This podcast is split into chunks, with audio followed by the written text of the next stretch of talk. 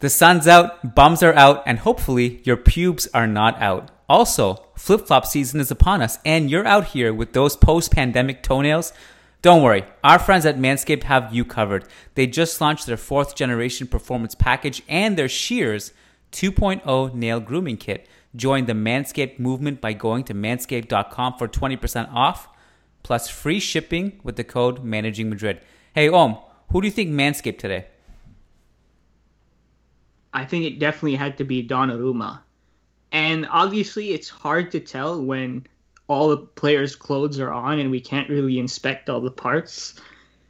But you can sometimes tell just from the confidence that a player has. And when Donnarumma made that final winning save on the penalty, he just walked away stone cold, right? No reaction, acted like he'd been there before. And that's the confidence that comes when you manscape, right? You just go out there, do your thing, and you don't need to act like a child after you've just won the Euro Cup. You just look around and be like, I'm the boss. And that's the feeling Manscaped gives you. Well, there was a player who uh, played in a final this weekend as well, Real Madrid player, Casemiro, who did not manscape. He did not have all of uh, the new fourth generation package he didn't have the the nail clippers, and that's exactly what you need when you're playing a final. You need to make sure you're groomed from head to toe. So, unfortunately, Casemiro didn't get that memo. Hopefully, he'll have it at the start of the new Real Madrid season. Well, the Performance Package 4.0 also includes the new Lawnmower 4.0, and this trimmer will change the way you approach your grooming routine. Listeners get 20% off plus free shipping with the code Managing Madrid at manscaped.com. That's 20% off plus free shipping with the code Managing Madrid at manscaped.com. Tame that summer swamp in your pants with Manscaped. This episode is also brought to you by the Managing Madrid podcast world tour. We announced two new cities since our last podcast last week. So uh, the total list now is LA, Toronto, Dallas, New York, Miami, London, and Chicago. The two newest ones are London and Chicago. And um, yeah, so we have more coming. It's been crazy to see the response to this list as we've been announcing them on social media and on Patreon. Tickets are already flying, and you know we're booking these really far in advance, so you guys have noticed, and they're filling up fast. So make sure, especially, I'm just being really honest with you guys. If you're in LA, Toronto, and New York, those three in particular are going really fast, and I think it's gonna be a packed house. And I don't, I think we're gonna have to cap it at some point. So if you haven't gotten your tickets yet, I'd urge you to go and click on it. It'll be on the show notes. You can just click on the show notes and click on the city you want, and um, and reserve your spot there because early bird tickets are flying right now. And uh, if you guys want to come, make sure you get in quickly because I'm not sure we'll be back to those cities at all. So go and check out the city you're interested in, and um, even if you're in like surrounding area, if you're in Ontario or Quebec, go to Toronto. If you're in anywhere in California, Seattle, Vegas, just drive to LA. If you're anywhere in Texas, just drive to Dallas. Um, same goes for New York, etc. So um, go book your spots and make sure you join the party. I also want to shift your direction to the latest column I wrote, which is up on the site now. It's my annual transfers column, which I go in and basically look at the entire Real Madrid squad, everyone who's in training this week and beyond who will be part of the squad next year, who will leave, who will arrive, what is the club's vision on signing superstars, can they do it? It's all on the website now. It's pinned on the homepage. It's called Real Madrid Summer Who Goes Where, Who Stays, Who Leaves, and Who Arrives. Go check that out. And today's podcast is super fun. It's nice to have those long winded conversations with Matt and Om again. It's been a while. We haven't really done that since the season ended. So it was nice to revisit that. We tackle both of the finals, Copa America and the Euro final today and uh, we get into a lot of details, but also just talk about uh, some of the big picture stuff that came out of these two tournaments, and even dive into the goat debate towards the end there. So, um, yeah, obviously that's going to be a hot topic with Messi finally winning last night. So, yeah, enjoy it, kick your feet up. Take your time with this one. There's no games for a while until the Olympics start. So, really take your time and enjoy it. And let's go. Nice article in the Managing Madrid uh, blog. Wonderful lads that do a great job there. And worth reading about that man there. Karim Benzema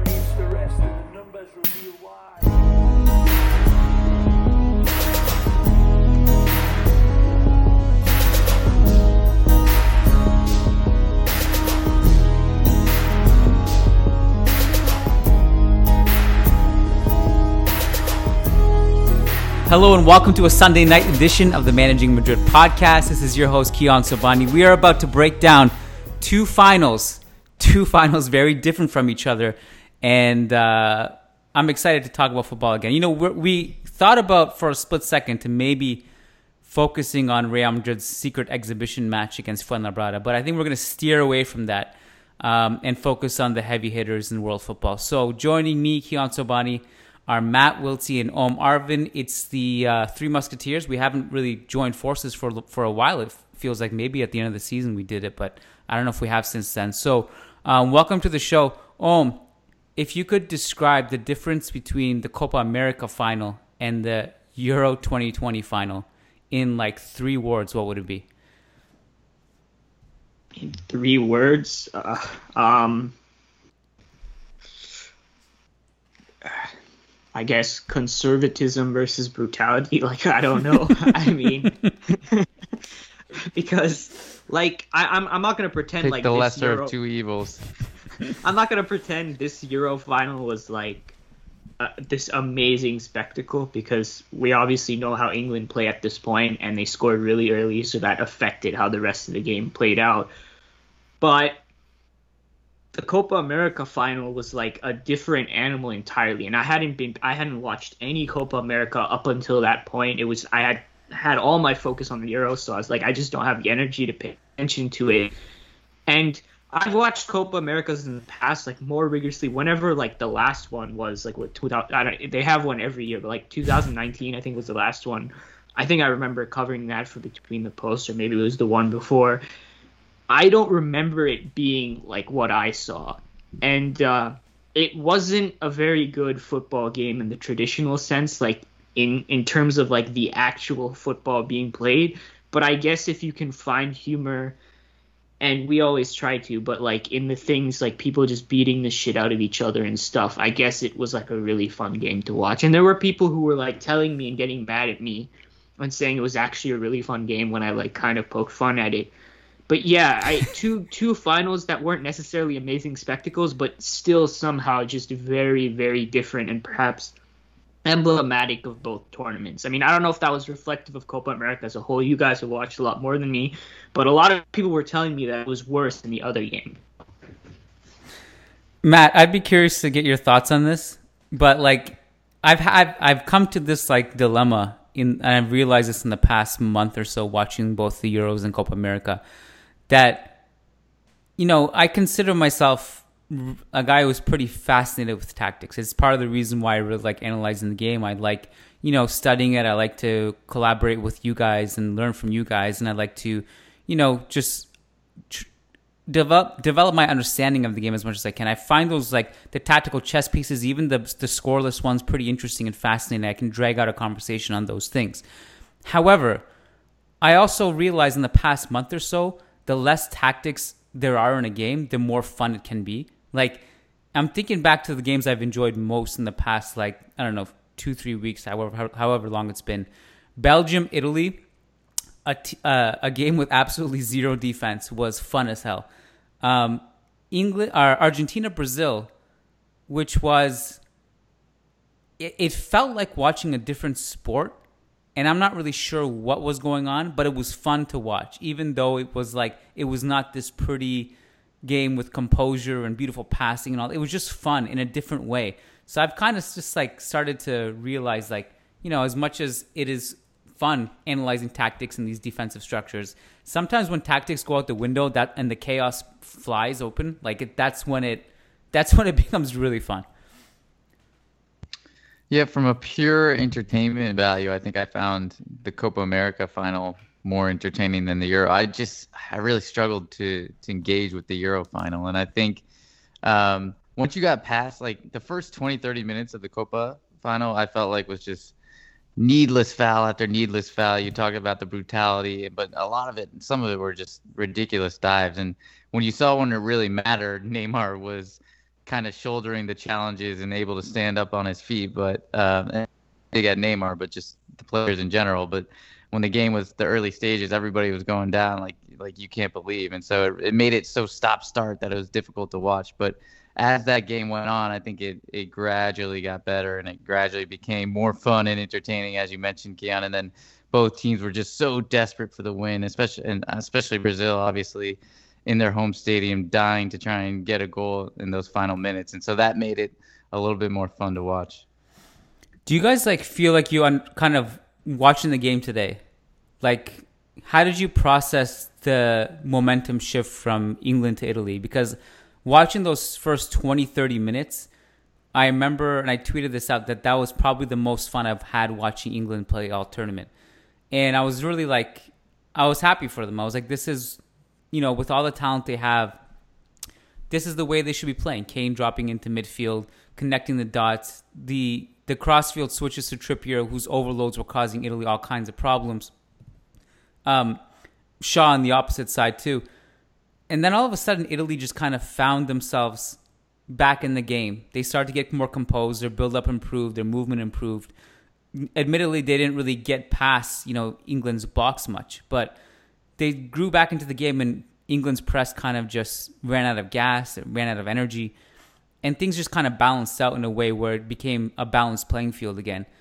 And it felt like that England start, that frenetic start that they had, it seemed like so long ago once you like fast forward to the penalty shootouts and you're like, wow, like I almost forgot I tweeted that because like like literally after 30 minutes England just weren't the same anymore and the game completely changed. So, um like what was your assessment of that? Like is it just a matter of they couldn't sustain it? Was it Italy being able to kind of understand some of their weaknesses and what they had to adjust? What did you, what did you see? Well, so there's two parts of it because I think the game became rather different after Southgate made his changes, but obviously it was Italy's equalizer that spurned that. And what led to Italy's equalizer is obviously things Italy were doing themselves, you know, the defending on the set piece and stuff. That all can be talked about.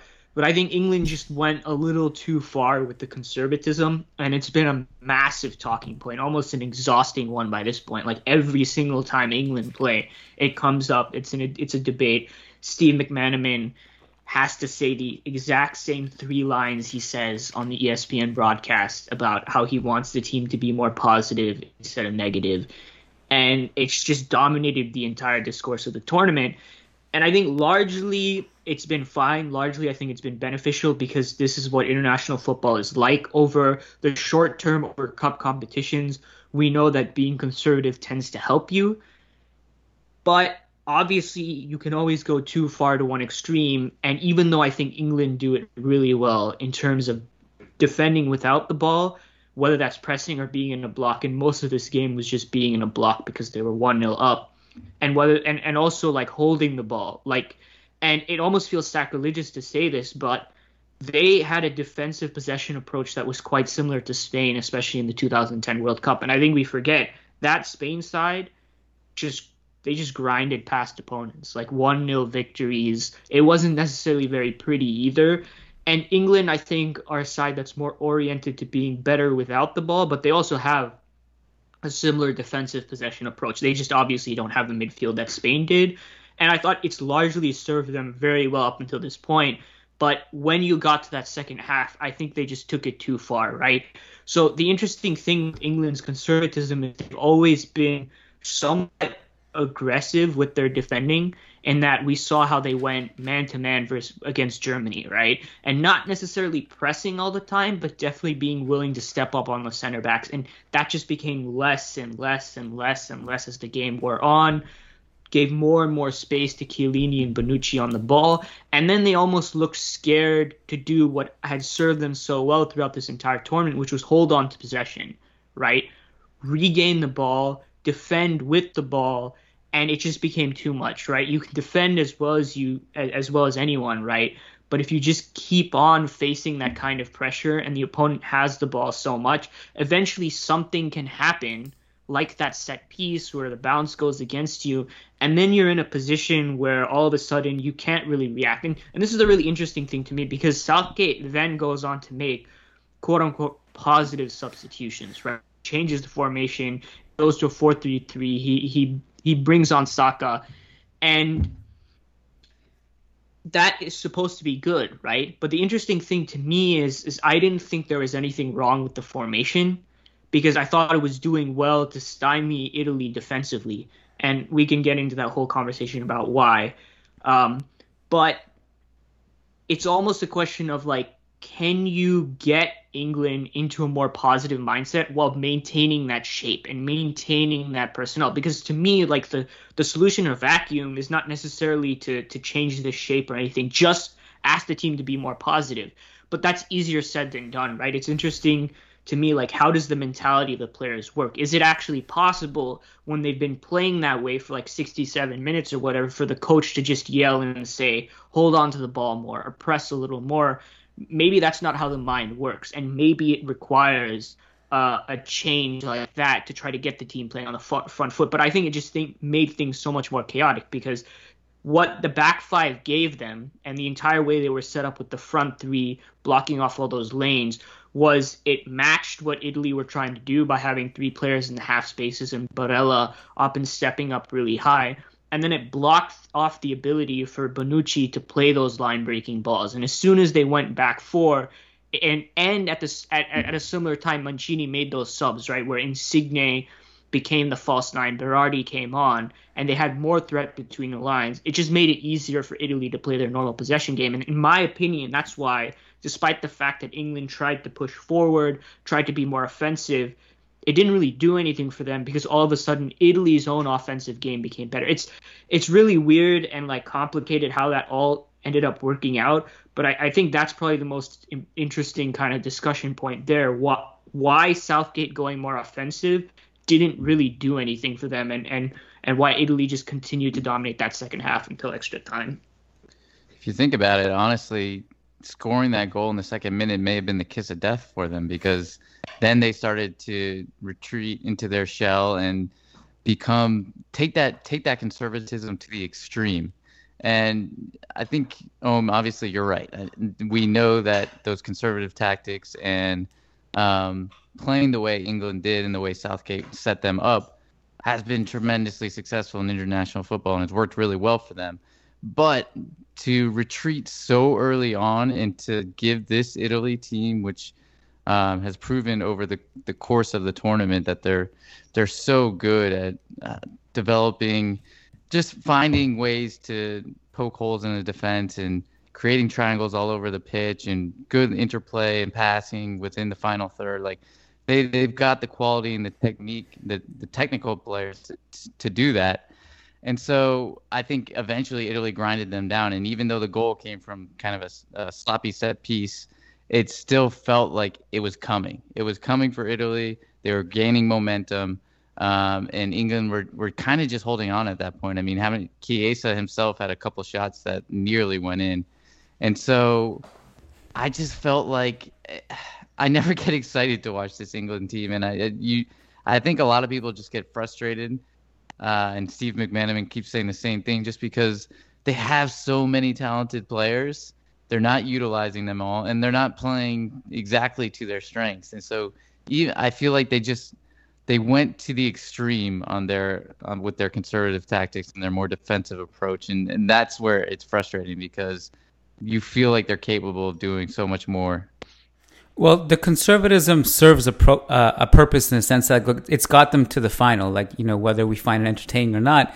And if you look at what it took in this game, um, even despite Italy kind of growing into the game, they still like were limiting them to Chiesa genius line breaking individual brilliance, uh, and those are the chances they were conceding, and they took it to penalties. But I do think, like to your point, and to sympathize with Steve McManaman, I guess. I don't know how. I don't know what side we are on. We I just keep hearing his name, and I don't know if it's snarky or not. But um, I think I don't like, think Om's on his side. Yeah, Om, Om sounded a little bit passive aggressive. I don't know. I, I I have no dog in this fight. I love we Om. Talk I, about like, watching I love Steve. England being boring.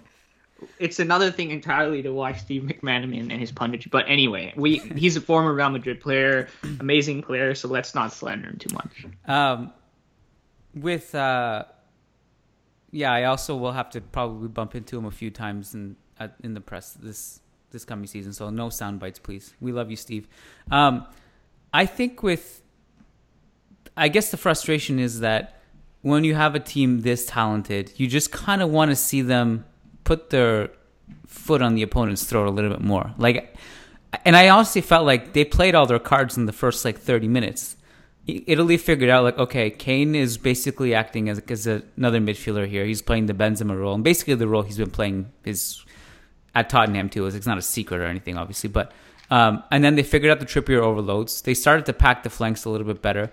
They started to defend a little better. If you look at it like Trippier after 30 minutes, like what was he doing? And this kind of brings us to the subs.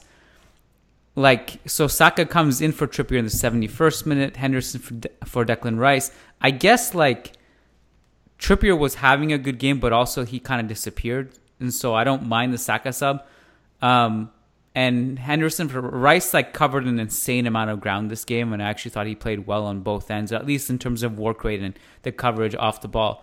He was probably just gassed, and then Henderson came on, but Henderson's probably not improving that midfield at this point. I don't think he did. He had some ridiculously bad passes as well.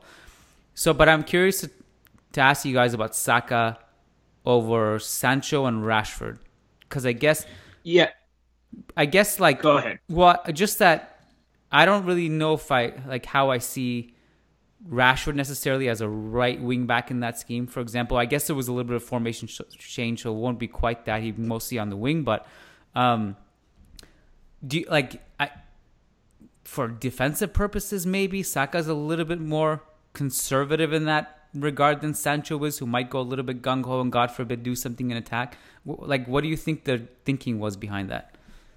Yeah, that's the only way I understand it. So this is the bigger issue for me with the way Southgate approached this game the entire tournament. I agree completely about taking the conservatism too far, specifically in this game. I think the other time we saw it was versus Scotland, where game state did not play in their favor and they needed to start picking up the pace and they just couldn't figure out a way to do it. Obviously, this one is the more relevant example.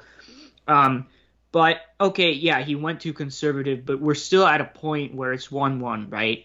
And I, I kind of said my whole thing about the formation change and being skeptical about that working for me because the 3 4 3 or the, the, the uh, 5 2 3, like, what, however you want to phrase it, doesn't need to be like this insanely defensive formation, right? Like, you in fact have three attackers up front. And um, not that Chelsea weren't a very good defensive team, but we saw, especially versus us, how they could play when they wanted to to play more on the front foot or play a really good transition game. To me, the the answer was, I think, within that shape that still kept things solid defensively to then accelerate things through there. Again, whether that's realistic or not, I, I I don't know. But for me, it was again because of what I explained. It was a little bit of a problem that he changed it. But the fact that he's consistently gone to Saka over Sancho this tournament would be something that I'd be more irritated with as opposed to the general game plan and general approach. Because I like Saka. I think he's a very good player. You guys have watched a lot of Arsenal because of Ceballos, obviously, and so I'm I'm guessing you guys have seen what Saka has done for Arsenal and how he's had to carry so much for that side at such a young age. But if we're just being honest, there's a difference between Saka, a really good, really promising young talent, and Jadon Sancho, one of the best players in the world and the best young English talent since Wayne Rooney. Like, it just doesn't really compare. And this is where the conservatism going too far, I think, can be applied to game management and it can be applied to substitutes because I do believe that he probably picked Saka because Saka has experience as a wingback and so is probably a little more disciplined defensively. But how much control are you really using, especially if you keep the formation and you brought Sancho on for Mount or something? How, how much control are you really losing just because Sancho has a little less, you know, uh, I guess, discipline and attention to defensive duties? And how much more are you gaining by the fact that Sancho is one of the best attackers in the world? Like, this is where it just gets a bit too much for me and where I start to understand the frustrations. And then to only bring him and Rashford on for penalties, like, was just. It, it was almost like I know he wasn't doing that, but it was almost like he was mocking us. Like, yeah, I, I the way Sancho has been used this entire tournament, Grealish, I'm a little more understanding of because I, I think Sterling's been fantastic, and I, I don't know if you can necessarily bench Sterling, but man, the thing with Sancho is has, has been really puzzling for me, and it's the thing that would probably irritate me the most if I was invested in England winning, which I'm not. I was rooting for Italy, but Yeah, I, I, I don't get it. I, I this is where I think it goes too far. And when you do the cost benefit analysis, I think you're missing the bigger picture when you think, well, Saka gives me a little more defensively. You already have enough defensively. You already have more than enough. You're the best defensive team in the tournament by a long way. I don't think Sancho really takes that away. Yeah, and, and we've watched uh, Sancho just as much as Saka because of Achraf and Reinier. And honestly, um, out of all the teams we've had to track on the loan tracker, AC Milan, Tottenham, Arsenal, Sancho has probably been the player that's impressed me the most. That is not owned by Madrid. I mean, that he's impressed me the most. He's been unbelievable over the last two years. What was it? Two. or three He's been at Dortmund, and he's just, ugh, what what a player! What a player! And I, I, I agree with you. I've been so ridiculously frustrated at the way Southgate's treated him, the way Southgate's used him, how underutilized he's been. I feel like everyone, you've seen it all over. Uh, any Bundesliga pundit and fans are just going crazy, saying. I feel like every uh, German president and coach has come out and said like, "What are they doing with Sancho? Why aren't they playing Sancho?" Because they all know how ridiculously talented he is, and he is. I mean, I agree with you, Om. I think he is one of those players who can make the difference and can be the guy that is kind of a, a game-changing talent that will get you on the score sheet or get you an assist. And so it's been frustrating to see how he's used. And I, I don't I don't agree with the Saka move. I really like Saka but I would have preferred to see Sancho. And that's just kind of this is Gareth South, Southgate things. This is what we've come accustomed to throughout the tournament. The the common argument I saw from many fans was, well, Sancho has done nothing in this tournament. I'm like, dude, do you like some? There should be like some kind of Twitter should be allowed to like disqualify people from using Twitter. Like, how do you even say like he hasn't had a chance. Like he didn't prove himself. It's it's kind of like the same idea as like you know when Real Madrid someone plays for Real Madrid like one minute a season. They're like, well, he didn't prove himself. He didn't. He didn't. That one minute we saw nothing. So Zidane was justified. Like it's that kind of. thing. Like, look, we all saw Sancho. Sancho, literally after Mbappe, Haaland, probably is the player I'd be most excited about in terms of just pure attacking positions as a, from a young talent perspective you'd you'd want to have in your team. Um, he's he's probably right there in like tier B, and he's a, he's a talent that like it's hard to if you have him in your squad, it's hard to just not have him on the field like that. It's pretty pretty head scratching. Um, I wanted to talk to you guys about some big picture stuff here. Um, do you guys feel like you know irrespective of like how this game went, but you know, obviously you count this game too. But do you think these were the two best teams in this tournament? I do. I think they. I think they were the two best. I think the. I really like Denmark, and what they showed with 11 men versus England really impressed me because I think they also had a pretty easy run opponent wise up until that point, and so I, I saw the process. I thought it was great, but I was like, what does it look like versus an elite side? And versus England, it looked good. And I, I felt vindicated in really rating them, but I think they're just below like the top tier of teams. I would say the, the the main team that has like is in the conversation for the best is probably Spain, but I just don't trust their ability in both boxes, mainly the back line, uh, like I do with these other teams. Like it's a bit weird to say when I think Spain outmatched Italy in that first half, but I think Italy are better than Spain. Um, I think they're they're just more solid defensively. I think they press better. I think they manage game state better. And then England defensively far and away the best team in the tournament. Best probably best offensive set piece team in the tournament right alongside Italy really good defensive possession team. Not that good at playing on the front foot, which doesn't matter as much in the international tournament. Despite Italy winning, I'd probably say that England are still the best team. Um, but yeah, I, I guess the other team people might throw in there is Germany.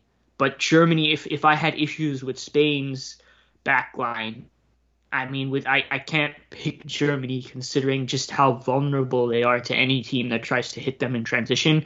Um, and I think offensively, Germany actually might have the argument for being the best team, but they're just so vulnerable at the back, and the double pivot they've often played for most of this tournament hasn't necessarily helped them either. So, yeah, I would probably say these are the two best teams. Um, I, I see the argument for Spain, but outside of that, it starts to become hard.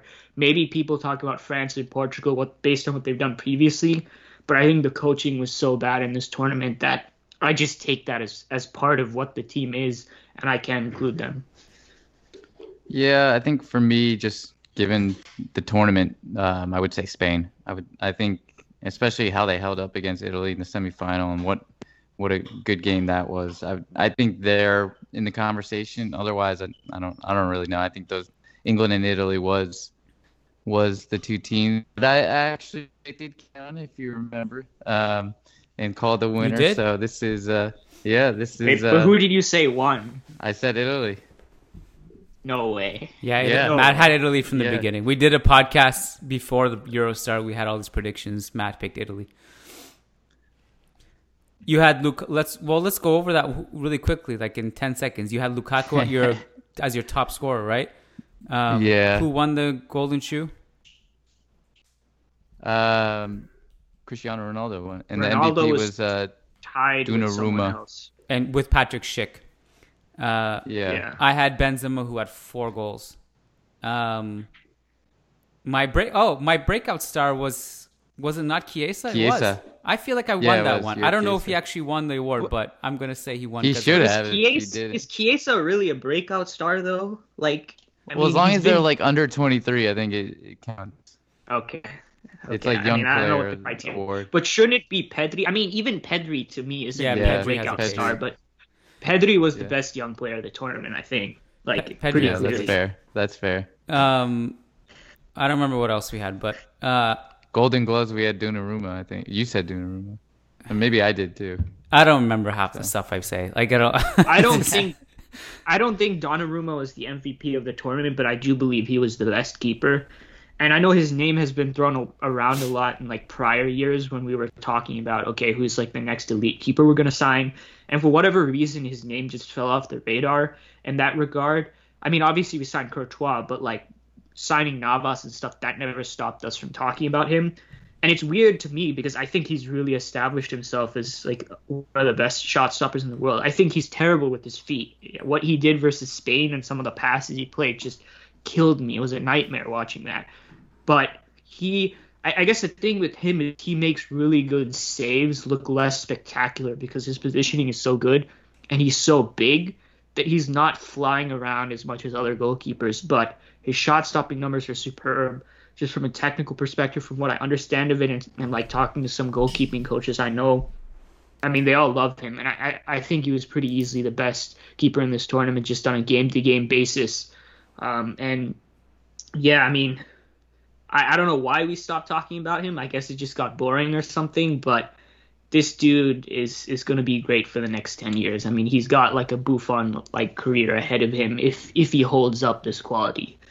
Speaking of uh, ball at his feet, I admire so much Ederson last night. Like in the face of that UFC pinball game where everything was flying and bones were breaking, and all the pressure and all the Brazil's bad passes, Ederson was so cool and composed with the ball at his feet. You're just hitting like these pinpoint vertical passes and these diagonal balls, while like Argentinian players were like just breathing down his neck. But I I remember the Donnarumma thing, and I think part of the reason Om is that probably because he plays for Milan. Like now at PSG, maybe he we just talk about him more by nature, and especially after a tournament like this. But he's still, it still blows my mind that he's only 22. Like I remember, like I think it was like two years ago. I was like, I went on this, um, this thing on the podcast where I was like, does anybody know that Donnarumma is only 20 and he's been around for 10 years? And now he's still only 22 and it feels like it's been 30 years. He's just been around since, since he was literally 16. It's like the Martin Odegaard syndrome. Like no matter how how much time passes, he's just still this little kid. Um, so he just has so much left ahead of him. And I, I thought he was awesome today. And even the the way he just walked away from saving the penalty, like cold blooded, just doesn't even make a. I thought first maybe he was like the reason I thought maybe he wasn't celebrating was because he wanted to make sure that it stood if like he went off his line or whatever. But like no, he knew it was gonna stand, and he just walked away all serious. Um, badass moment from Donnarumma. Um, oh, yeah, okay, mm. we we have to talk about Saka being the last guy to take that penalty because I don't understand what the decision making goes there because he's what 19 years old insane pressure on him he, he I think he played a really bad game when he came on so that wouldn't have settled him in I mean first of all some other senior player has to step up and be like there's no way I'm letting this kid well, doesn't Grealish take him for Aston Villa am I wrong like he seems like perfect candidate he's a he's a good penalty I, anyone could I mean I, I don't know. Maybe he's a really good penalty taker in practice. This is in practice. This is the Euro final. This is the last penalty. Even if Saka steps up and says like someone else has to make an argument or, or Southgate has to pick someone else, like you can't put that on a kid. And it was it was an awful penalty. Like it was.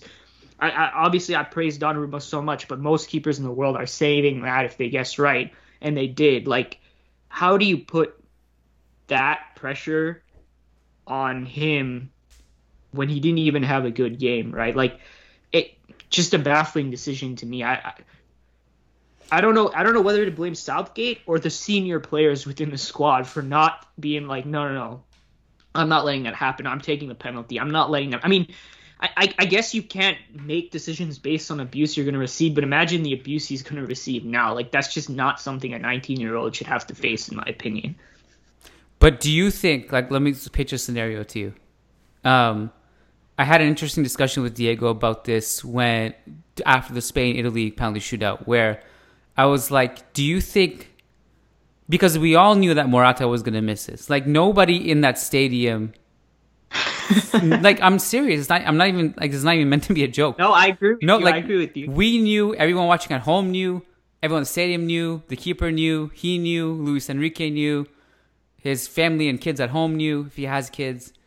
He's not scoring that penalty. So, do you think there's an obligation from Luis Enrique or one of the senior players to step in, like, look, Alvaro, I know you feel like you have to do this because if you don't, then yeah, absolutely, absolutely, it's about winning, right? Yeah. It's about, like we already saw Morata miss one earlier, and in that game, I don't know why he was the one taking it, right? Like even even people who defend Morata, and I've you know, I, I thought his overall play has been pretty good in this tournament. Like, just why, right? And then to make him take the, even if he asked for it, someone has to step in, and that's why you have leaders. Like, I don't like this is complete speculation, but does Sergio Ramos like Morata take that penalty?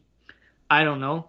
There's a higher chance that probably doesn't happen. Like, yeah, it, it, there's just too much going on with Morata. It's even more, right? I mean, he's not nearly as young, but like the entire country hates him on some days, right? He he he's had his own issues in the past, right?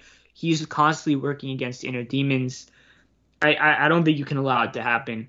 Um, and someone someone has to step up. Like I, I at least for our Real Madrid squad, I can't imagine us like putting the pressure on like Victor Chus or Vinicius or whoever to take that fifth penalty. I just don't ever seeing that happen. Like Toni Kroos or Modric or someone else steps up and say, "Nah, that's mine, man. You you could take it later. If we miss, it's coming. You can take that, but this is ours." Yeah, I agree with that, and I think the funny thing is with Morata, he um, I guess it was the second group game or third group game where he took a penalty, and he was like, "Yeah, I was." proud of the fact that I uh, got the ball, grabbed the ball, and took and decided to take that penalty because he was talking about like after all the abuse he got and everything, how he grabbed the ball, and so yeah, I think he has like that mentality in him where he like thinks he he can step up and just handle it, but he can't. We know he can't. Everybody knows he can't, like you said, and so it just has to come to the point where someone just like puts their hand on his chest and says, "Look, Morata, sit this one out. We we we got this." So uh, this is really interesting to me because this is like when when we start talking about psychology and stuff. This is where I get really interested in the discussion because there's this whole age old debate or like the, this really this way of thinking that's been ingrained in us since growing up, and the narrative is always whoever steps up in the moment, those are your penalty shootout takers. It's not they're not appointed, right? that's that's something that has been the narrative of commentators we've been watching like since growing up are even my youth team coaches. I don't know about you guys, but my youth team coaches would only have a similar thing. Um, and I feel there is a certain like sense of pride that kicks in with every player that where they feel obligated they have to be like well i'm stepping up. Even if they're not feeling confident they will say i'll step up.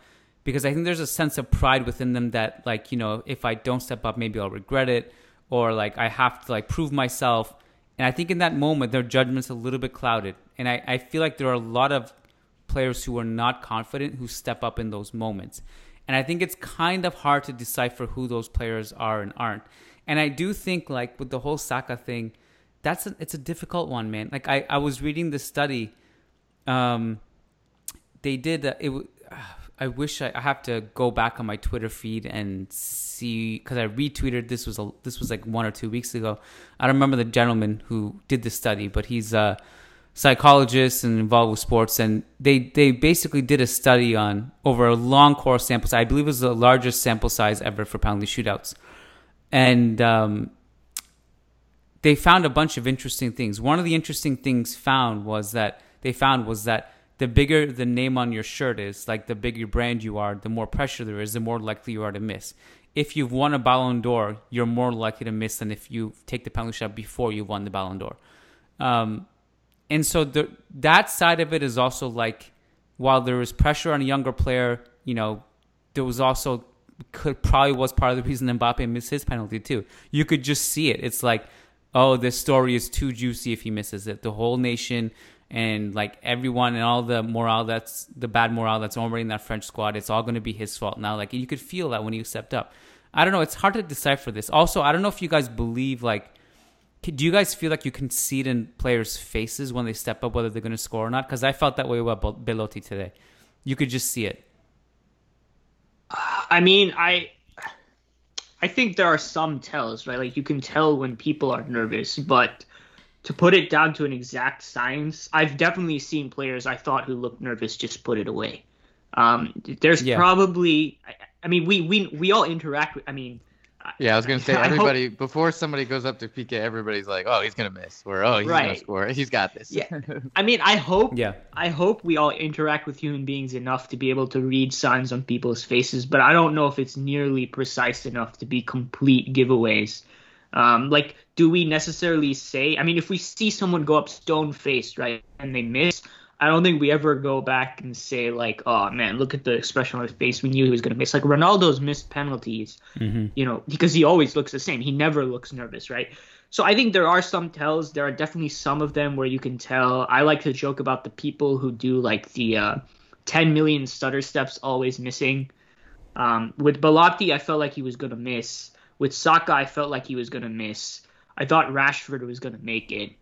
I just felt like Sancho was going to miss for the completely irrational reason that it would just be funnier for the narrative, with everyone saying that Sancho should be on, and then Gareth Southgate only bringing him on for the penalty. Um, but uh, that probably adds even more pressure. I was shocked Jorginho missed. Yeah, I, I should have tweeted. I can't prove it. I should have tweeted it at the time, but I just thought he was gonna miss because everyone was saying he was gonna score. Again, completely irrational, right? Like, there's no I mean, there's nothing to be proud of there because there was no actual reason I had. But I just thought he was going to miss because literally everyone was like, "Oh, Jorginho is gonna. it's easy. He's gonna make it." So um, that that's the thing with penalty analysis. I feel like everyone just looks at it after the fact and then like builds their narrative and their analysis after it all happened. And like with the the Pickford save on the Belotti one, my commentator said that was like an incredible save, and it was an awful penalty. All he did penalty. was guess correctly. That's that's that's what I'm talking about, right? If the goalkeeper guesses the right way, it's an amazing save. If he guesses the wrong way, it's the best penalty ever. Yo, you can be confident and take a great penalty and still miss. I mean, there's that side of it too. Um, like the I'm I gotta say I'm really impressed with Maguire the way he struck that penalty. And I've seen him score a penalty like that before. Like it's just wow, amazing. Um, I've lost my train of thought. I don't know why. well, one of the I best. felt like I was onto onto something. because I think that was it. Literally blacked out the camera. That's how good it was. It was that perfect top. I think he didn't. Did he do that in the Man United Villarreal? Villarreal, maybe that's where I saw it, Yeah, yeah. he he he's done it before. He's done that exact where he just smashes it. Um. Yeah, I mean, I I had something else to say about this penalty stuff, but maybe if I can't think of it, we can move on. Do you guys have anything else you want to say? I mean, whether it be Sancho, Rashford, or something else. All I- Uh, I just I just want to ask Matt whether he's ever missed the penalty. oh yeah, I have a lot. I I missed I've missed quite a few. What's Well, your you said I also scored. I also scored a hat trick of penalty though uh, in high school. It was a high school soccer scrimmage, and we somehow got three PKs. So I scored a hat trick of penalties. But I've missed. I've missed like But when you say a lot, A like these bunch. are actual games, like recorded games. yeah, actual games. Yeah. So why did they keep letting you take penalties? I No one don't know. step up and be like, Matt, get off them. well, it's for different teams, so I never learned my lesson. Uh, um. Uh, oh, this is what I was going to say. Good for Pickford for doing the scouting report on Jorginho that for some reason Unai Simon didn't do. Like in that Spain Italy penalty shootout, how can you not know how Jorginho takes his penalties? You felt like Unai Simon had no idea and he jumped way too early and it just it was way too easy. Pickford at least seemed to like at least know not to budge that too early for the way, they, way Jorginho hits it. Um, that was a much better save than the Belotti one. And Yeah. I feel like my commentator like just didn't go nearly as crazy for that one. Anyway, Also, uh, Donnarumma, not to save on Saka, but I, I, I think it was the Rashford one. That one, that one was pretty good. The Rashford one wasn't a terrible penalty. but did but the Rashford one go on the post? maybe, oh, maybe it was a Sancho one then. Yeah, maybe it was Sancho. yeah, Sancho's was Yeah. was bad. Rashford, see, I feel like this tournament did something for people who go up slowly and wait a lot, and I thought that's when you always miss. And I'm glad Rashford missed that one because I just, I just, I just hate that run up. I don't know why. I just hate it. Like, just go up and take the penalty. I Like, feel like- apparently there was some, someone said something about people who wait longer actually being more successful on penalties, which just feels completely counterintuitive to me. Um, it's yeah, it's a thing I've always hated. I'll never forget in the uh, the penalty shootout between AC Milan and Juventus. I think it was 2003 um, in the final of the Champions League where Shevchenko takes the last penalty of the game winning penalty. He doesn't even wait a split second. As soon as the referee blows the whistle to take it, he just sprints and he just just slams it home and celebrates. I feel like that's that's a good strategy I always resonated with.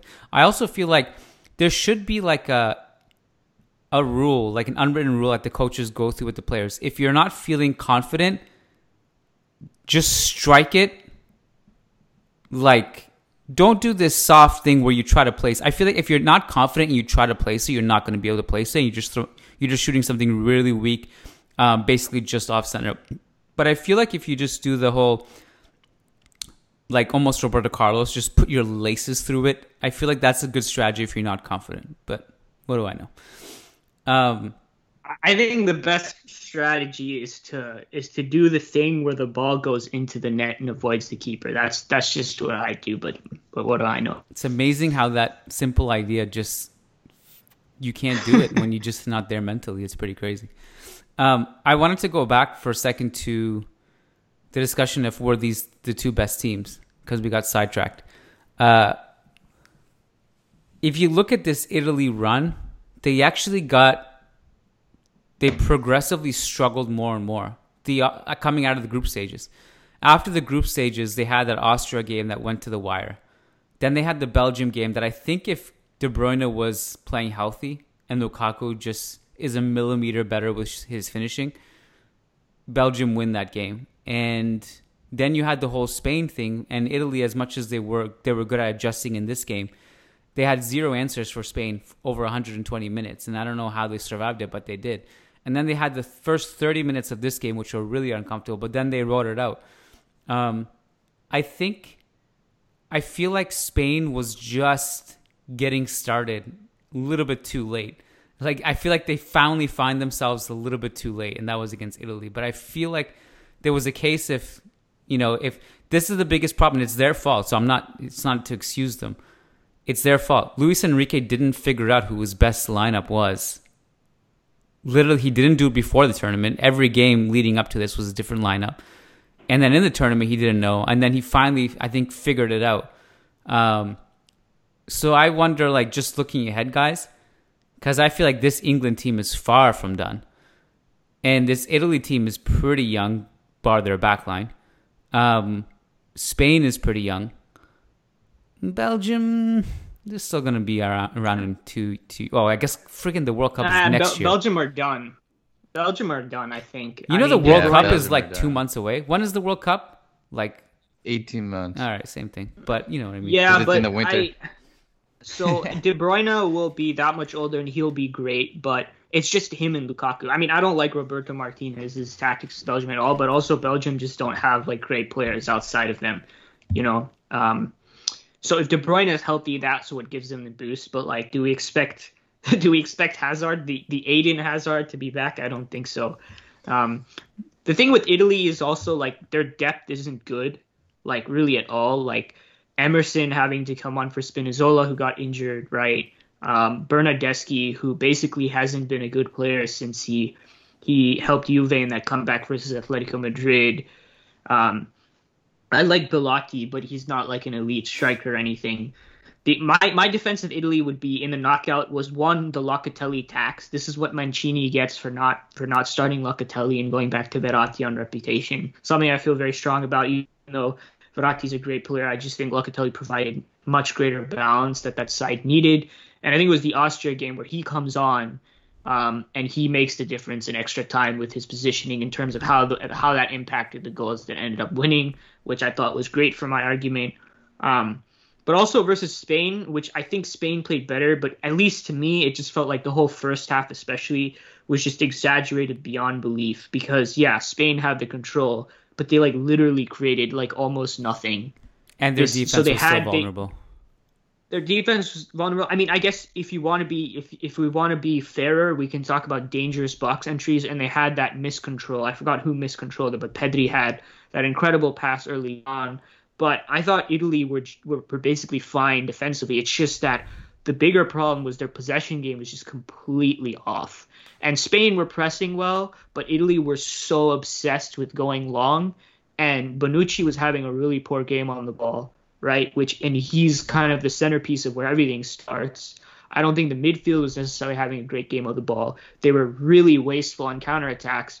And then everything started falling to Donnarumma to distribute. And as already mentioned before, like dude gave me fits with some of his passes versus Spain. So like I, I, think the whole story for that game is a little more complicated, but yeah, I mean, it, I, I do, I do think the idea that Italy started to struggle a little more as the knockouts went on is true, and it was something I was worried about when I wrote about them in the group stages because, one, you know, I, I was afraid of burnout with the intensity of their style. They were the most aggressive pressing team in the group stages. They relied on their pressing a lot because of how old their back line is, and again, they they don't really have depth. So right when Spinazzola is out, all of a sudden that that entire left hand side becomes entirely dependent on Insigne, and that's the interesting thing for me going forward with Mancini is like I think the eleven generally picks its picks itself. There's the debate between Locatelli and Verratti, but when those guys are not able to play, and I suppose we should just keep expecting injuries like this, right? Because the the schedule isn't getting decongested anytime soon. How do you react to that? And I'm not convinced Italy has the answers off the bench like Spain does, like England does, like France does. I think it's interesting Well, I- though. Like if you talk about depth for the World Cup, I think one of the the coolest things about being a football fan is having no idea what like what's going to happen like from now until then and what players we don't even know about are going to emerge to add to their depth. Like in the case of Italy, I don't know who that player is. In the case of Spain, like again, if this was Euro 2020, we wouldn't have seen Pedri in the mix, and we wouldn't, you know, like these players who came out of nowhere for like, like even Chiesa for Italy. I feel like there's going to be players like that who will show up in Qatar in 2020. If you know, I I kind of prefer as much as I love football for that World Cup just to not happen, but you know, assuming it does go ahead. I think there's going to be a lot of players maybe we may not even know about now that could add to that depth. It's yeah, that's it's fair. on the table. That's fair. Well, and Bastoni, who uh, I I don't think he even played in this tournament for Italy, and he's, I mean, I think he's one of the best young center backs in the world. So uh, they've they've got plenty. I think to Kiyan's point, there may be some other guys that just come up through. Yeah, that's we, totally we don't even know about. Yeah. So and then I wanted to ask you from a Real Madrid perspective regarding Spain. Uh, I guess do you guys think any Real Madrid player will get back into the squad now, uh, like a Lucas Vázquez or a Carvajal? And do you think does Sergio Ramos get back into the squad, or does Luis Enrique feel like we need to move on to a new generation and stick with Laporte and Eric Garcia and bringing Sergio Ramos in as a reserve doesn't work? I don't think I don't see how Ramos gets back in. I I would be really surprised if Carvajal doesn't if he gets back to form because Spain don't really have a right back.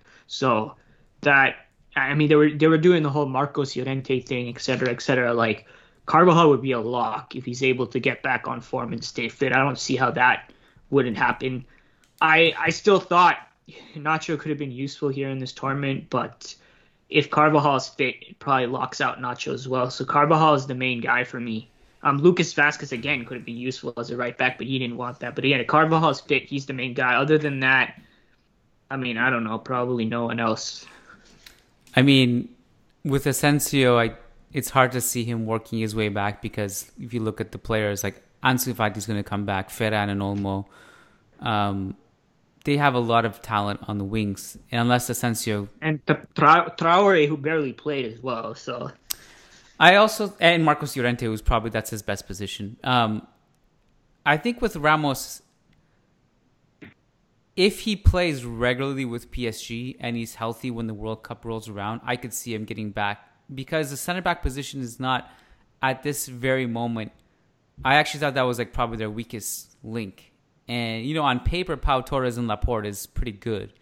Pau Torres struggled in this one. Laporte, I thought, grew into it. Eric Garcia wasn't really tested, and I don't know if he's going to be the guy like a year from now. I could see Sergio Ramos playing himself into contention again. Who are our other candidates? I think- do we we so do I we think- see so do we see Sergio Ramos starting over uh, Kimpembe Marquinhos or I think they're saying- going to play three in the back okay with wing backs. Or, or you could just push Marquinhos up to. yeah that's that's what I was gonna ask is Marquinhos just gonna become the defensive midfielder now They might do like a hybrid thing too. I mean, they got they got plenty of options, but I I did want to say that um, I think Pau Torres' stock has fallen quite a bit in this tournament, and, Yeah. and I know he's been linked with us, but I think his stock has has fallen. I thought he was terrible if I'm being honest yeah, Yeah, yeah, he struggled. Um, I, I look if you look at Spain's issues in this tournament, given that a lot of them were at that position, Ramos would have really helped, man. Nacho would have too.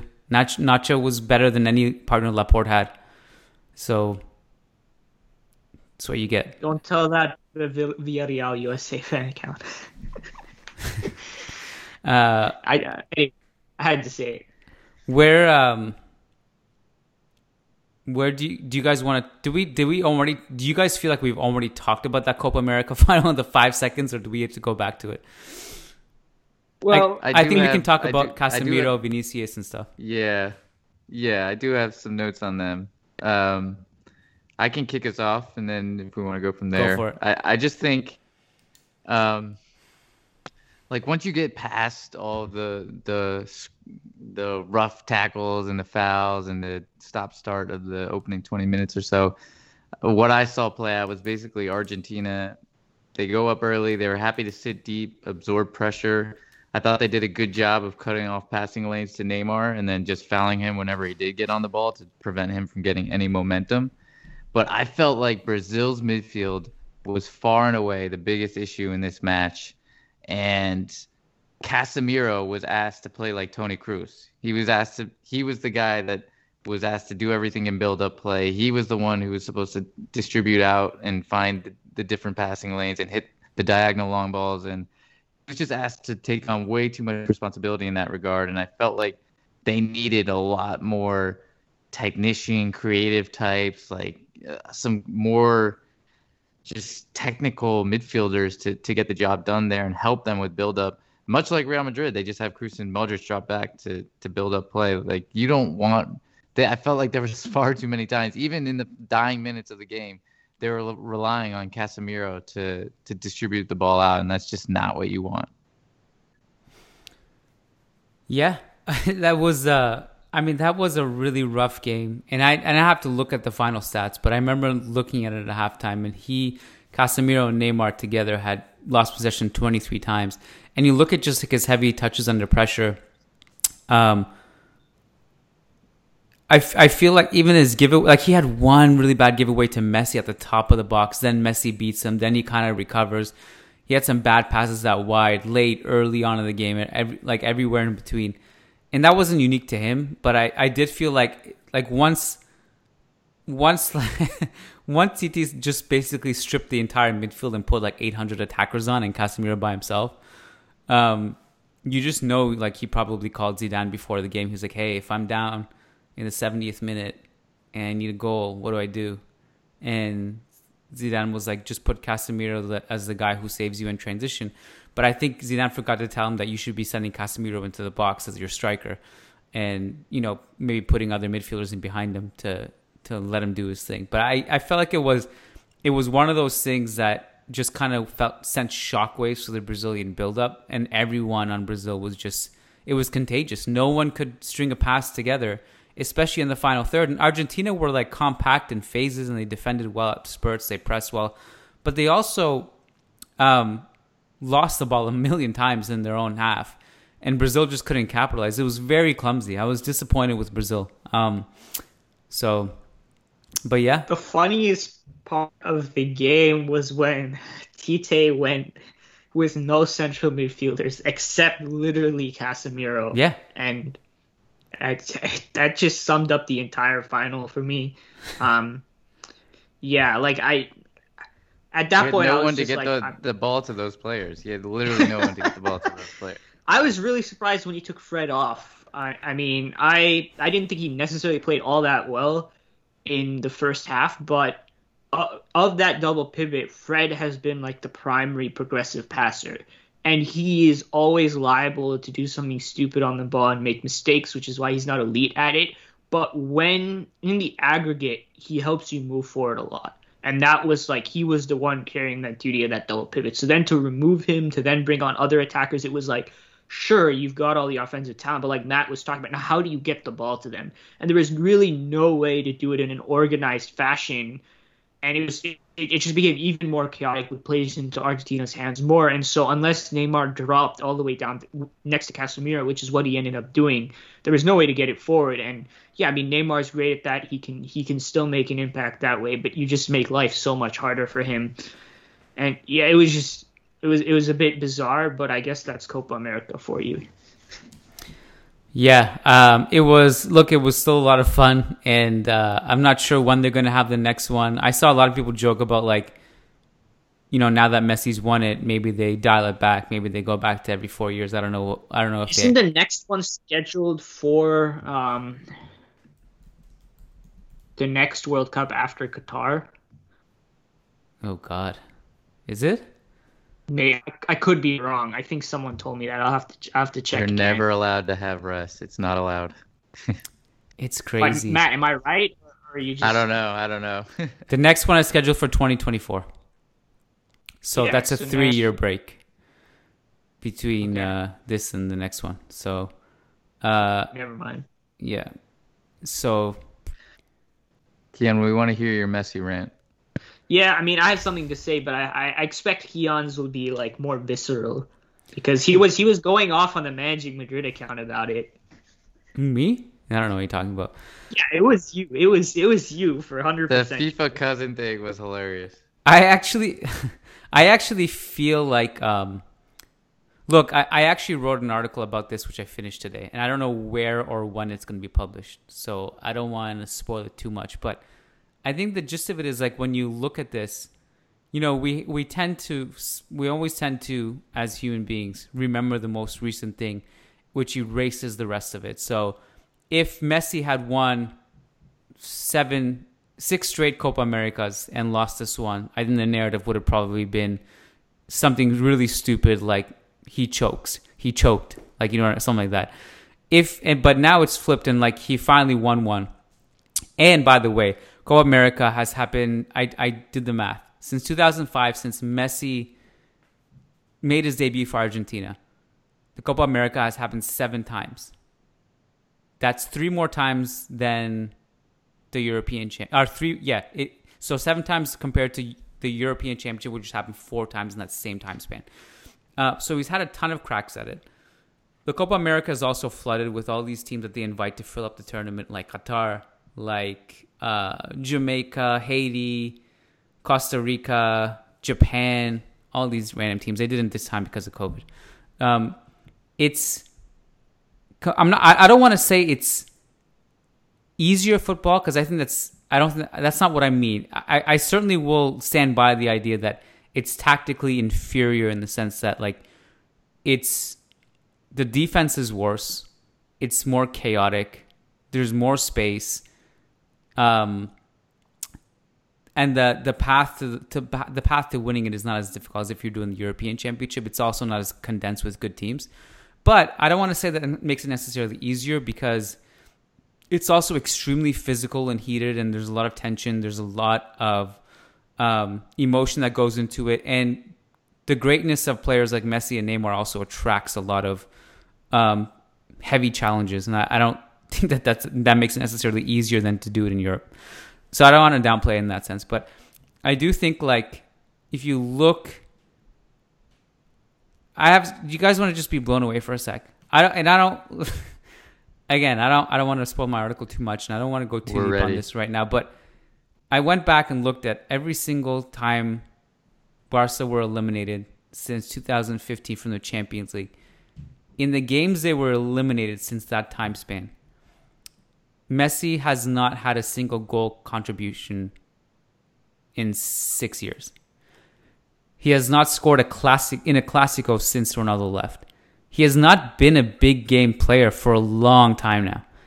I'm just like I feel like that matters when we're talking about because the reason I bring this up is because we're talking about the goat. Like when moments like this happen, like we're we're all talking about the goat because he won this tournament now. Um, he had a bad final, by the way, and he, I think he he pretty much he had two attempted dribbles he had two key passes. He lost possession 17 times. Um, he did have a bunch of touches, which until he wasn't like a ghost or anything, he also had that six yard box chance, which he fluffed. But leading up to the final, he was great. And just like Ronaldo, like I don't think you can take this away from him because if we're gonna count Ronaldo's where he didn't play in the final with Portugal, then you're gonna you have to count you have to count both, or you don't count either. That's the way it works. But I do feel like if we're talking about the goat, I I really if I had to choose one player, and if it's, it's a one big game tournament or one big game that I have to win, I don't know if I could rely on him. I'd I'd probably choose Ronaldo instead in that scenario. So, I think it's really poetic that Messi was horrendous in the final, and that's when Argentina ended up winning because I think it shows how stupid the narratives are in terms of determining you know something like a greatest of all time debate based on one game or like you know and the the idea of winning an international trophy because this may have been the worst game he's ever played in a Copa America. Um and I I'd be I'd, I'd be really difficult to find a worse one because he was genuinely awful the one time he had a chance to make an impact was that one versus one chance he completely fluffed and then something everyone else is ignoring um, I guess for obvious reasons, but uh, Messi gave the ball away when there were still 10 seconds left on the clock, and Brazil were on a counterattack, and the ref blew the final whistle because he he he wanted the, he wanted the game to be over as much as the rest of us. But like Messi, he actively hurt his team in that game, which I mean it happens. Like games like this happen, and it's funny to me that Messi has played better. Um, I, I mean, I don't think he was necessarily amazing in the World Cup final, but he's played in three other Copa America finals, which I think he was all better than when he played like this and it's funny that this is the one he wins, right? And you, it, it just doesn't make any sense to be like, okay, I'm going to judge who the greatest of all time is over thousands of games based on whether they win an international trophy, right? Like, completely discounting the fact that like many great players will have never played with a great team, right? So that this I'll just say this doesn't change my view of Messi at all. Like it literally doesn't alter even a little bit how I view Messi because the sample size is so huge. And there's something wrong with your analysis if you're letting one game turn everything, right?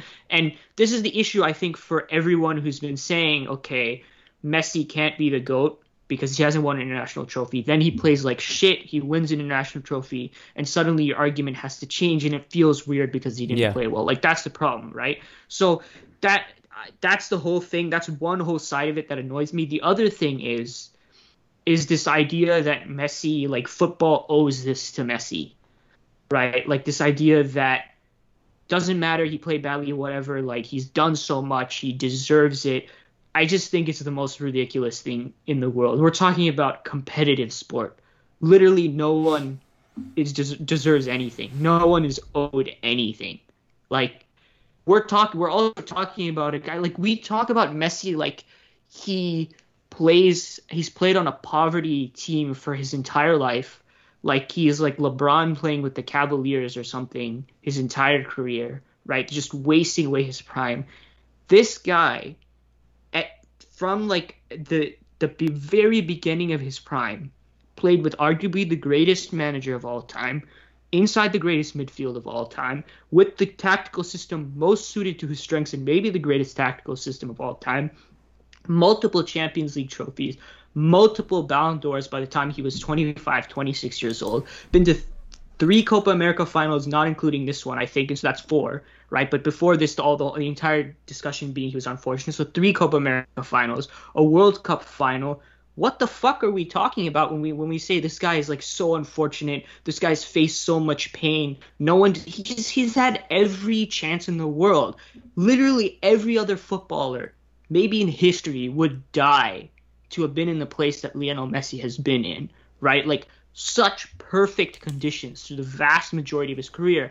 And the one time he faces real adversity with this Argentine national team, because we they were a really good side in terms of personnel up until you know like 2016 they started to fade away, and that entire period for when Messi actually wasn't with a very good team seems to have now dominated this discussion around his entire career. Like it it's just it's it's gotten a, it's gotten really annoying. It's gotten a bit much. It's gone past the point of okay, you're a Lionel Messi fan, you're really happy that Messi has won, to just making literally everything about him. There are other people on that Argentinian national team who hmm. also like are really happy to win that, right? Like it's literally I mean, we've slandered and I think irreparably hurt players' reputation simply because they did not deliver God King Lionel Messi's international trophy. Like there will be people who forever think that Higuain is a fucking horrible striker because he missed a chance in a Copa America final, right? There if Di Maria didn't score that chance, people will think I, I, I had to hear for years from Barcelona fans telling me that Di Maria was awful and he was a finished player while he was still doing world class things at PSG. I've had enough of the whole poor baby Messi has suffered enough nonsense. Like there's countless numbers of players who have been in unideal situations, who have not won things because of things around them. And this guy has literally won almost everything, has had every chance in the world to win everything. And we pretend this guy is like the most sorry person, most unfortunate person in the world. Like, I, I think let's get grounded back to reality a little bit. We can have the whole de- GOAT debate about Messi, that's completely valid. Um, I personally think he's the GOAT. Um, I think it's okay to have a different opinion, obviously that's that's the whole value conversation in and of itself. But this whole thing about football owes it to Messi, like who are we talking about here? Like a guy who hasn't won anything in his career, got injured for half of it, had to fight in claws. I mean, it's ridiculous. Like that's the part of the whole thing that annoys me, and uh, I mean, it's just beyond cringeworthy. Like, I, what are we even talking about? That's what I had to get off my chest. Well, and the point you made regarding the the narrative that this Argentina team's just been awful for however long Messi's been a part of it. That's I agree with you. I mean, that's where it's absolutely ridiculous. Yes, maybe um, following that World Cup final, they had a, a couple poor years where it just didn't seem like the talent was coming through. But prior to that, oh my God, they've always been stacked. And now again, it's looking like they have a, a decent uh, crop of young players coming through. Rodrigo De Paul, I just can't get over how impressed I was with him throughout this tournament, especially last night. Uh, that's going to be a huge pickup for Atletico Madrid. But Di Maria, I mean, Di Maria is the one you arguably you could say has done more for this Argentina team than, than Messi. I mean, he's he's the one even in the um, Olympic final in the U20, he's the one that scored the goal. It was a very similar goal to the one he scored last night. So, um, and in the in the world in that World Cup on the passage to the final, obviously he he didn't play the final because he was injured, but he was unbelievable. That was right after La Decima. I mean, he was again he was in the form of his life. So there's there's been a lot more than just Messi. I mean, I, I think like also the fact that he's a free agent now. I would actually really think about if I were him. I don't, you know, this is not even like I'm not even trying to make a lame Real Madrid joke. I would actually think about going to Manchester City for my legacy. Because if you think about it, if he goes back to Barca, like that's not gonna, he's not gonna win a Champions League title. I don't think with them. Like they're just in this weird rebuild phase. They can't even sign the players they're trying to sign. Um, their sporting direction was out of whack for a while. Maybe it's different now with Laporta, but certainly like signing Griezmann, they just got in each other's way. Um, you know, re- bringing in Aguero, a player that he never even really meshed well, is like an inferior version of Suarez at this stage of his career. It's not going to get them over the hump. If he goes to Manchester City, he immediately just puts them. They put each other in contention for that Champions League title. If if I cared about my legacy and if I was Messi, I'd just go there because um, I don't think you're gonna you're gonna you're not gonna catch up to. Again, if you care about the whole goat thing and the legacy thing, and it's going to be a topic whether we like it or not, you got to catch up to Ronaldo's Champions League titles at least. Um, you're not going to do it at Barca, I don't think. And, and, on the flip side, I don't think I don't think Ronaldo's going to be able to do it at Juventus. So I don't I don't know how they pull away from each other. I, I think what would be ultimately the most satisfying ending to this that could possibly settle it, and it will be it right or wrong, is if somehow we got Portugal, Argentina in the World Cup final next year. That would be like the perfect way to settle it. But I, I do like feel still um like even. I don't think the I don't think the Ronaldo versus Messi fanboys could handle that. Portugal versus Argentina World Cup final. I feel like the Illuminati on that day should just someone would literally die. would someone, someone would literally die. Like we saw what happened today with how the England fans lost their mind about them being finally in a final, someone would get killed. Like I'm not joking. That's yeah, but the insane... difference is Ronaldo versus Messi fanboys. They're not real. They're just 13 year olds in their basement. They're not the actual people going to stadiums. You, you, there's actually there's actually someone actually got killed over an argument. I remember Sid Lowe sharing that article a couple years back. Someone actually killed someone else over a Ronaldo and Messi argument. That's how that's how mad it is. And like and that's what I mean so much of that rant I was having comes from that, right? Like we're obviously love your player. Just because I don't like Messi doesn't mean you don't have to like him. Obviously, you love your player, you back your player. But when it gets to a point, especially in a team sport, where we just become so obsessed with one individual and the entire story is bent around them, like at a certain point, especially journalists, and obviously fans are going to be worse with it and have more latitude, but especially with journalists who have a certain responsibility to, yes, build compelling narratives, say something that's entertaining, but also reflect reality. When it gets to the point where it's just all bent around Messi, like think about how this story will be told in the future. Literally, no one else matters. No one else will be remembered because it's literally just Messi. And I just think that's an extremely sad and kind of pathetic way to tell a story, right? Imagine if, and uh, people have certainly tried this, right? I'm not saying it's just with him, but imagine if we tried to pretend those three Champions League titles in a row were all Ronaldo. Right? It's, it's everything is about him. It's his destiny. He was owed that after what happened, you know, and in terms of being dominated by Barcelona, right? He suffered so much. It was all about him.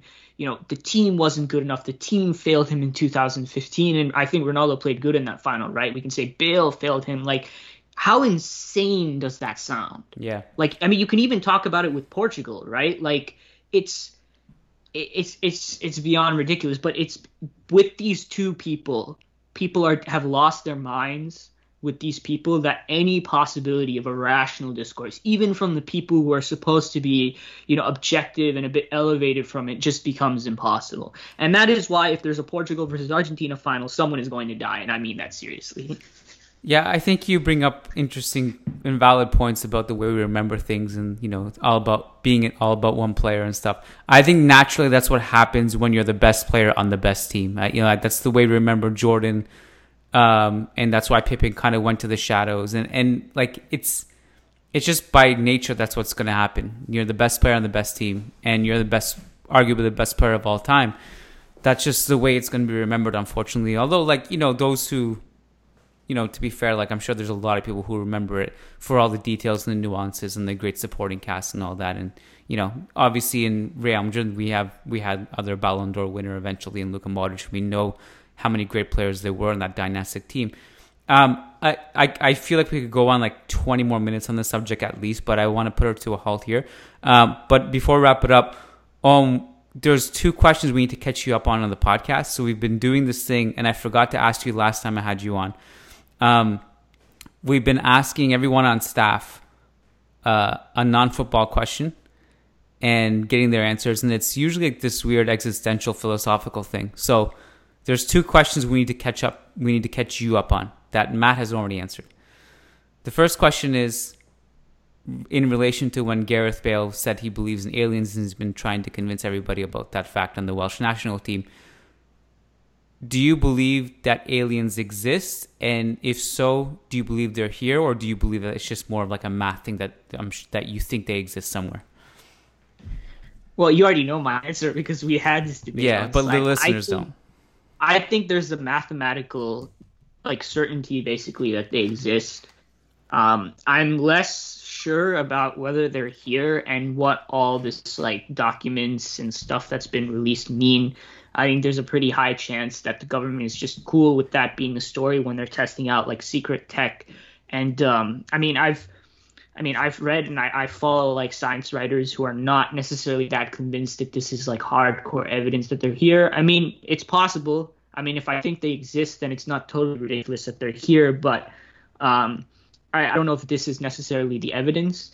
But regardless, I don't know how much it matters necessarily if I end up coming to the final conclusion that that I think aliens do exist. I think I, I, it would be there are some arguments, some semi-rational arguments for why that wouldn't be the case that there might not be alien life elsewhere, but I don't buy it. I, I think it's I think it somewhat boils down to the arrogance and believing that we can be the only, you know, intelligent life on this earth. That's I, I don't think that's possible. I, it would be really sad if human beings were the most intelligent life in all of the universe. I think, but devastating. Um, no, uh, is uh, did, what did what does Matt think about it? I was uh, I was the same as you. I think um, that I was open to the perspective and I'm open to it. I had to do a little bit more research, which I did do after uh, after Kiyan asked me, um, and I watched that 60 minute special you talked. Kiyan. Oh wow! Um, and so That's yeah, initiative. I'm uh I'm yeah yeah, and I'm uh I, I, yeah I definitely believe that we're we're not um, the only intelligent life form out there. So there's like Kiyan's a full blown conspiracy theorist. He's Alex Jones podcast. Um, I uh, no, I mean I'm always just interested in it because like I, I, I believe like it's a certainty that they're out there. I don't know. I, I'm not sure that they're here. I don't. I'm. I'm not all the way there. I saw a video that uh, Neil deGrasse Tyson was on Joe Rogan, and he was he was being a big party pooper on it. He was basically saying, you know, we can't these videos might not be valid and all, all, this. And he said it in a much more eloquent, scientific way than I did. But uh, he was being a bit of a buzzkill on the subject. But Joe Rogan was like pushing back and and and trying to offer like the alternate view. But I I'd like to think because you know like there's that whole Stephen Hawking theory where he says like if they exist we shouldn't go f- look for them and or or look to like connect with them at all because if they exist they're probably more advanced than us and they'll probably wipe us out. I want to, as great as Stephen Hawking is, I push back on that a little bit. I think that if they're advanced enough technologically to get here, I feel like they're also spiritually evolved and spiritually advanced as well. And I feel like I'd like to think that that could be delusional, but you know, there's also the the the alternate view of that is like maybe they're people are progressive, but maybe their government, the ones that are here, have have worse intentions, for example. But that's just kind. Of, I I don't know if they're here, but I'd like to think if they can get here, I'd like to think they're also spiritually evolved in that you know they come here with decent intentions. This is what I, would like to put it. Um, the other question, Om, is what was it? Oh yeah, do, do you believe or do you think we live in a simulation?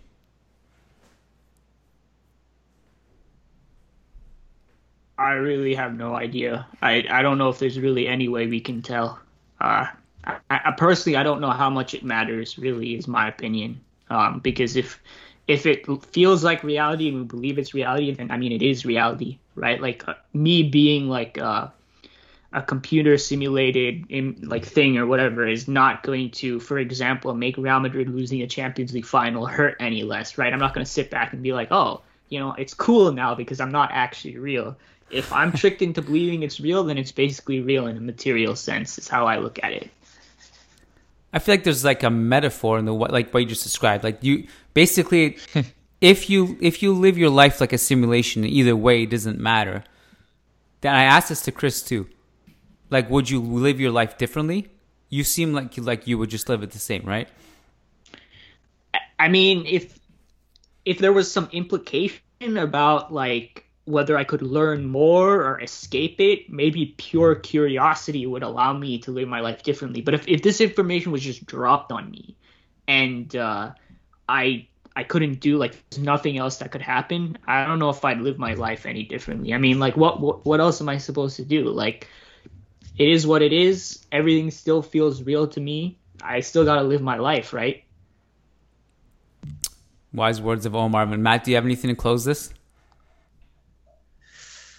No, I I know you said last time I didn't have much to comment, but I, I don't. I think Chris Chris went down like a rabbit hole when we talked about it. He was he just like kept going and going and going. he would he would radically change how he lived his life. He said, "I'm pretty sure that's what he said." Uh, he's watched he's he watched The Matrix too recently. Like, just discount what he said. Matt, you got to go now watch a document on simulations and and and and come back yeah, with new information yeah. next podcast. So yeah. So Matt, we're gonna be back on Tuesday, right? I don't know what we're gonna be talking about yet because this is a weird time, man. Now we actually have no games when we wake up tomorrow. That's weird. There's a 10 day break from now until the Olympics. If you care about that.